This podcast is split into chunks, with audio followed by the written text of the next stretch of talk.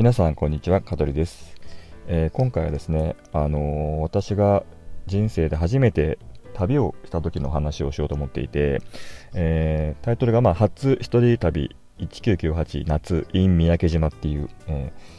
三宅島ってあのまああの東京都の伊豆七島の一つに、ね、あるんですけども皆さんもまあ三宅島って聞くとねあの噴火したね2002年ぐらい、うん、2000年ぐらいね。してましたよね、えー、あの島にですね私があの98年に一人旅で1ヶ月間行ってたんですよ。でそれがまあ本当にまあ今私の人生にとって本当にかけがえのない体験だったのでまあちょっとせっかくならこういうラジオにですね音声で残しておこうと思って今、はい、録音をしております。でまあ、ざーっとですね、まあ、あのいきさつをあらすじを言いますと、えー、これ当時あのブログにですね2010年にあのまあ、ざっくりと書いたんですね、ブログに。ちょっと読みますね。うんえー、2013年当時、2010年か、これ。うんえー、1998年7月、えー、当時22歳の自分は、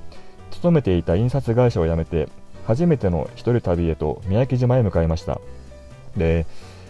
高校時代の担任、かっこ地学の先生が、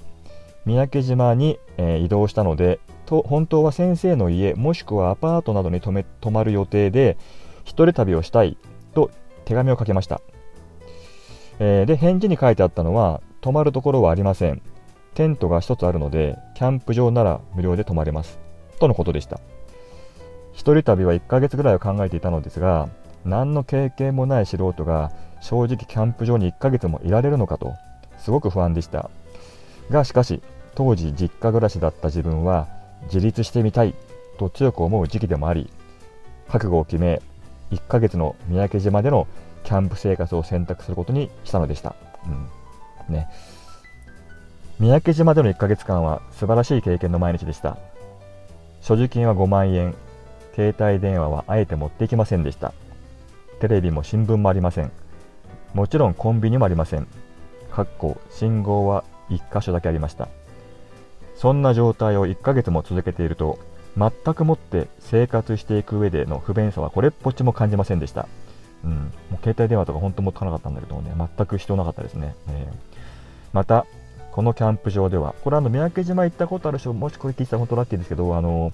サビヶ浜っていうね、サビヶ浜キャンプ場ってとこですね、に行ったんですよ。うん。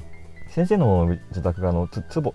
坪田だったかな？坪田っていうところで反対側、まあ、東側なんだけど、サビヶ浜キャンプ場は、まあ、西の方にあって、そっちの方にね、行ってたんですね。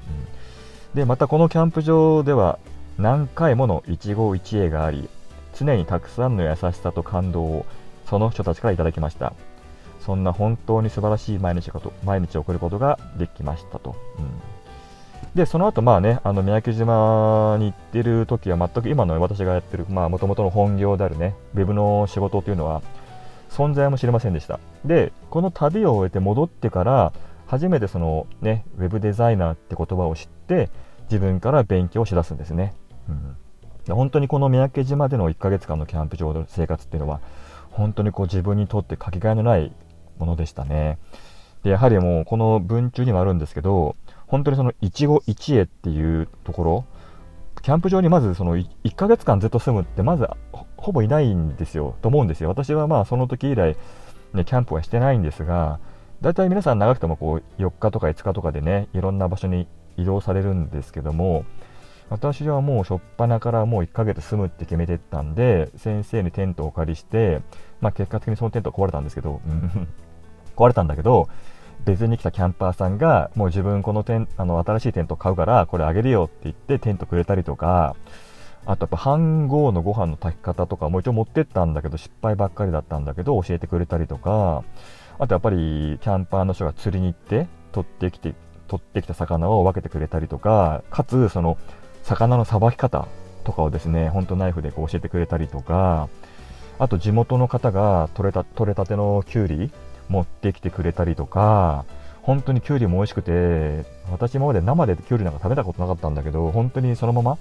酢であのマヨネーズかけてかじるとね、本当美味しいんですよ。うん。本当に最高でしたね。うん。で、あと、やっぱりそこで出会った方が、あのすぐ三宅島の下にですねあの三倉島っていうね島があるんですよで三倉島っって聞いて本当にあのピンとくる方はすごいと思うんだけどあのドルフィンウォッチングドルフィンスイムか。イルカ野生のイルカが生息していてイルカと一緒に泳げるっていうツアーがあるんですよ。で私全くイルカと興味なかったんですけどたまたまそのキャンプ場に来た方がまあお話ししてたらそのまあ三倉島から来たと、うん、でこういうのあるからもしよかったら行ってきなよって言われて、まあ、予約制なんで予約をして、あのー、船で行くんですよね。で本当に私も人生で本当に最初で最後かも最後ですけど三倉島に行ってですね、あの、まあ、バンガローで1泊したんだけどツアーで、あの、イクラと一緒に泳いだんですよ。で正直言うと泳いだ泳いだよりも上から見てる状態ですね。あのイルカって本当に頭がいいんで人を選ぶんですよ。で遊んでくれる人には本当にですねこう周りをぐるぐるぐるぐる回ってね遊ぶんですよね。で私素潜りがうまくなできなかったから全然潜れなかったんだけどやはりもうプロの方とかはガンガン潜るんですよ。もう本当に何メートルも潜ってくんでシュノーケルつけて潜っていくとイルカがその周りをぐるぐるぐるぐる回るんですよね。で私はもう上から見てるだけなんですけどでもねあのイルカの鳴き声なんかピュイピュイってこう本当にあの何とも言えないの高音のなんか超音波じゃないけどあのピュイピュイっていうのがね聞こえてくるんですよ。で本当にあれは感動しました、うん、でその日はもうバンガローに泊まって1泊して帰るんですよねでまた帰って三宅島に行くとたった1泊しかねあの開けてないんだけどまた新しいキャンパーさん来ててでそんな感じで本当に毎回毎回いろんな方と出会えるんですよで皆さんまあ2泊とかで帰ってくからまあ、最後船までね、あのー、見送りに行くんですよ。で、こう、汽笛がね、ポーってなるんですよ。お別れの汽笛ですよね。もう何人見送ったかってことですよ。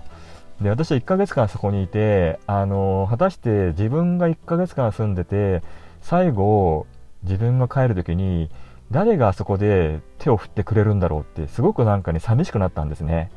今までは全部自分が見送る側で来た方みんな見送ってたんですよ。で、ビデオカメラを当時持ってってたんで、回しながら、うん。で、結局1ヶ月間いて、その時に、まあ、ちょうど入れ替わりで入った人がいたから、まあ、その方と、あと地元の方、本当によくしてくれたね、あの、豊さんっていう男性がいて、当時私が21歳ぐらいで、豊さんが30歳だったから、9歳ぐらい上か、もう今で言ったらもう、55歳とかそんなですね、うん。豊さんがね、こう、仕事の合間に駆けつけてくれてね、この作業着でね、あの、船、その乗り場の船着き場からね、手を振ってくれたシーンってのは本当に今でも鮮明に覚えてますね。うん。そういうね、経験をしたね、ほんと三宅島はね、私にとって本当にかけがえのない思い出です。で、その後面白いご縁があって、そのキャンプ場で出会った私の師匠がいるんですよ。うん。佐々木さんという方で、当時私21の時に彼が26歳ぐらい、5個上かな。で、兵庫県の方で、本当にこうバイク一つで、あれ何 cc のバイクかな、250とか400かな、結構大きいバイク、うん、を、あの、本当で、リュックがちっちゃいんですよ。本当にね、プロのキャンパーっていうのはね、本当テントを丸めて、着替えも最小限ですごいんですよ。こんなコンパクトなのに生活できるのっていうぐらいね、まとまってるんですよ。で、彼のね、あのバイクの後ろ二欠でね、姉妹一周させてもらったりとかね、テントくれたりとかね、本当にいろんなことを教えてもらったんですよ。で、その方とは途中でもうその方先帰られたんだけど、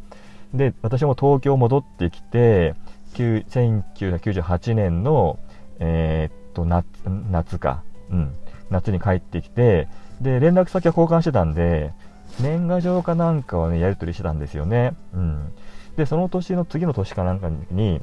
あのー、今その方がですね、あの、青ヶ島にいると。で、青ヶ島って聞いてピンとこないと思うんだけど、青ヶ島って、伊豆七伊豆七島からさらに下行って、小笠原諸島までは行かないんだけど、その途中にあるんですよ。で八丈島から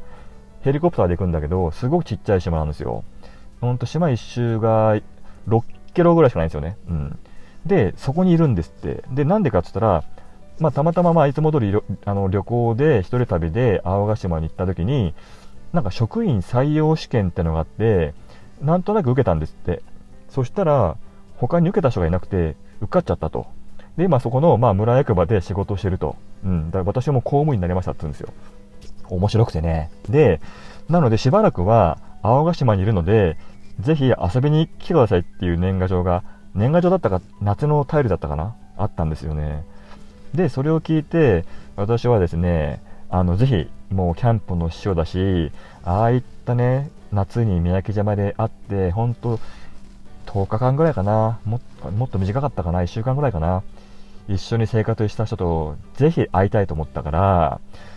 ちょうどですね、1999年の年末年始で休み取ったんですよ、仕事。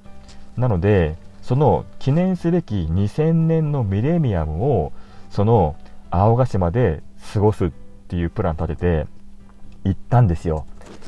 予約取って。で、全部あの、ヘリコプターとかも予約なんで、八丈島までは、えー、っと、船で、竹芝桟橋から船で行くんですよね。で、八丈島ですぐ降りて乗り継いで、今度ヘリコプターで20分ぐらいかな。飛んで人生生まれて初めて最初で最後のヘリコプターだと思うんだけど、20分間パタパタパタと飛んでね、青ヶ島行って、そこで再会したんですね、師匠と。で、そこでですね、あのー、無事に2000年、まあ、1099年12月31日の深夜ですね、うん。でヘリヘリポート行って真っ暗なんですよ。で、もう星がすごいんですよ。もう真っ暗だし、もう光もないから、もう満天の星空を見ながらカウントダウンをして、そこで2000年のミレニアムを迎えたっていうね、すごくロマンティックでしょ。ね。男のくせにね、とても素敵なね、ロマンティックなね、ミレニアムをね、迎えたんですよ。うんで、まあみんな島の人たちっていい人たちばっかりだから、ちっちゃい島だから、うん、もう温泉に行くとね、青ヶ島はね、塩が有名なんですよ。で、なんかね、もう本当にこう湧き出てるんで、あのー、温泉入るんですけど、その時にね、生卵を持ってくんですよ。で、生卵持ってって、岩からこう蒸気がたくさん出てるんで、そのお風呂入る前に蒸気の岩にその生卵を置くんですよ。で、風呂行くんですよ。で、ガーって洗って気持ちよくさっぱりして、風呂から上がると、ちょうどそれ生卵は、ゆで卵ができてるんですよ。で、その塩が有名なんで、その島のヒンギャの塩つったかな？うん。島の塩を振りかけて食べる。もう最高でしょ？もう聞くだけでうまさが伝わると思うんだけど、そういうね、生活をしてましたね。で、お正月だったから、もうお餅ぺったんついて、私はもうお酒飲めないんだけど、日本酒飲まされてね、やったりとか。で、結果的に、本来は正月三が日3日で帰るはずだったんですけど、あのー、海がね、うねっちゃって、あ、へ、あ、ちゃちゃ、ヘリコプターか、風でね、そう、強風で、ヘリが飛ばなくなっちゃったんですよ。で、2, 2日間ぐらい強風が止まなくて、もう予定よりも2日ぐらいオーバーして止まってですね、帰ったっていう思い出のね、うん、旅行だったんですけど、まあ、なので私にとっては本当に初めての人生で最初で最後の一人旅ですね、を宮城島で1ヶ月間、1ヶ月間過ごして、